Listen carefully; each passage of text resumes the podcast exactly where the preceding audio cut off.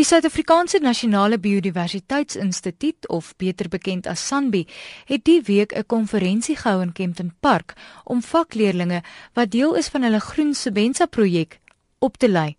Ek het gesels met Donovan Foulard, die nasionale programbestuurder van die Groen Sebenza program, en hy het 'n bietjie meer vertel oor waaroor hierdie program gaan.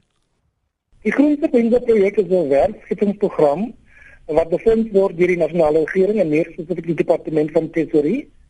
En dit val onder die vaandel van die Jobs Fund projek, die implementeringsagent. En wie is almal betrokke daarbey? Dit is 'n noodskapsprogram en ons het 44 programme note in die program.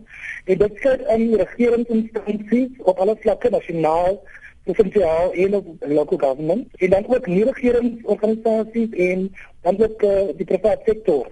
Hoe lank is die projek al aan die gang? Ja, ons is nou seker 1 en 'n half jaar ehm um, die program ehm um, in werking. Ons teken is 800 jong mense van die voorheen benadeelde agtergronde wat spesifiek afkomstig is van landelike gebiede reg oor die land om teen 800 van hulle aan te stel en ons het dit al oorskry. Ons het al meer as 900 jong mense in die program aangestel omdat ons al reeds na 'n jaar en 'n half het ons al reeds 118 van die jong mense in permanente werkgeleenthede gekry. Julle het nou hierdie konferensie in Kempton Park. Wat is die doelwit van die konferensie? Dis die finale oriënteringsprogram. Ons het al reeds twee voorheen gehad. So dit is die laaste 170 op die nuut aangestelde grondgebiede ons hulle pioneers.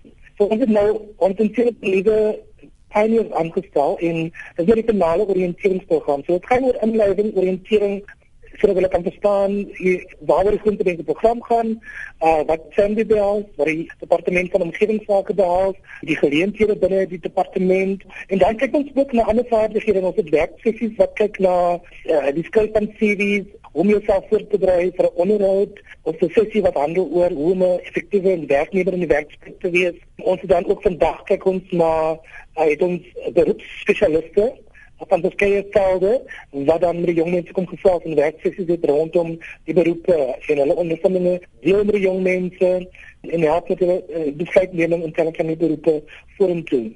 Waar is die tekortkominge wat vaardighede betref? Wel, ehm um, die programme ontstaan navorsing wat gedoen word in die sektor in die biodiversiteitssektor spesifiek en ehm um, wat dit die resultate het getoon dat daar tekort is aan sekere spesifieke vaardighede in die sektor en tweedens dat transformasie in die sektor nodig is.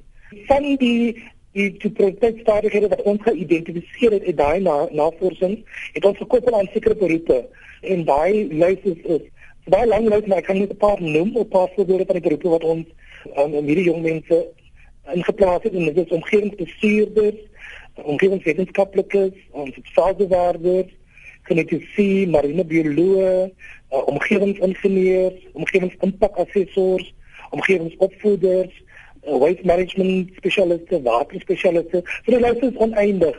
Hierdie vaardighede is daar 'n groot tekort um, in die sektor en veral uh, op uh, plaaslike regeringsvlak.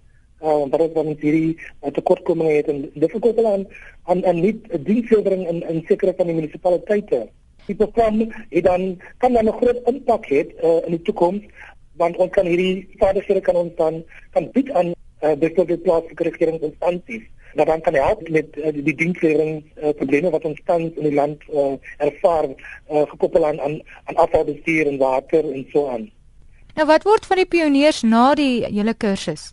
Die hoofdoel van die program is om, om te verseker dat al 800 vir die jong mense in permanente werksgeleenthede geplaas word. Dit is 'n uitdaging vir ons, maar ons het vernote wat regtig uh, committed is aan die program en hulle het al alreeds committed aan sekere aantal uh, werksgeleenthede wat hulle kan skep vir die jong mense.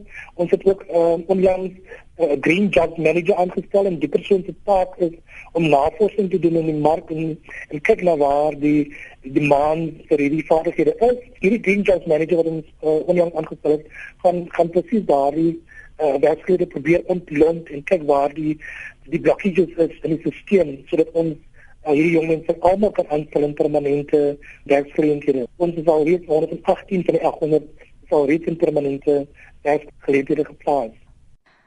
Dit was Danewin Voolaar, die nasionale programbestuurder van die Groen Sebenza program wat so gesels het. As jy nog inligting oor hierdie program wil bekom, is jy welkom om Sanbi se webtuiste te besoek by sanbi.org.za.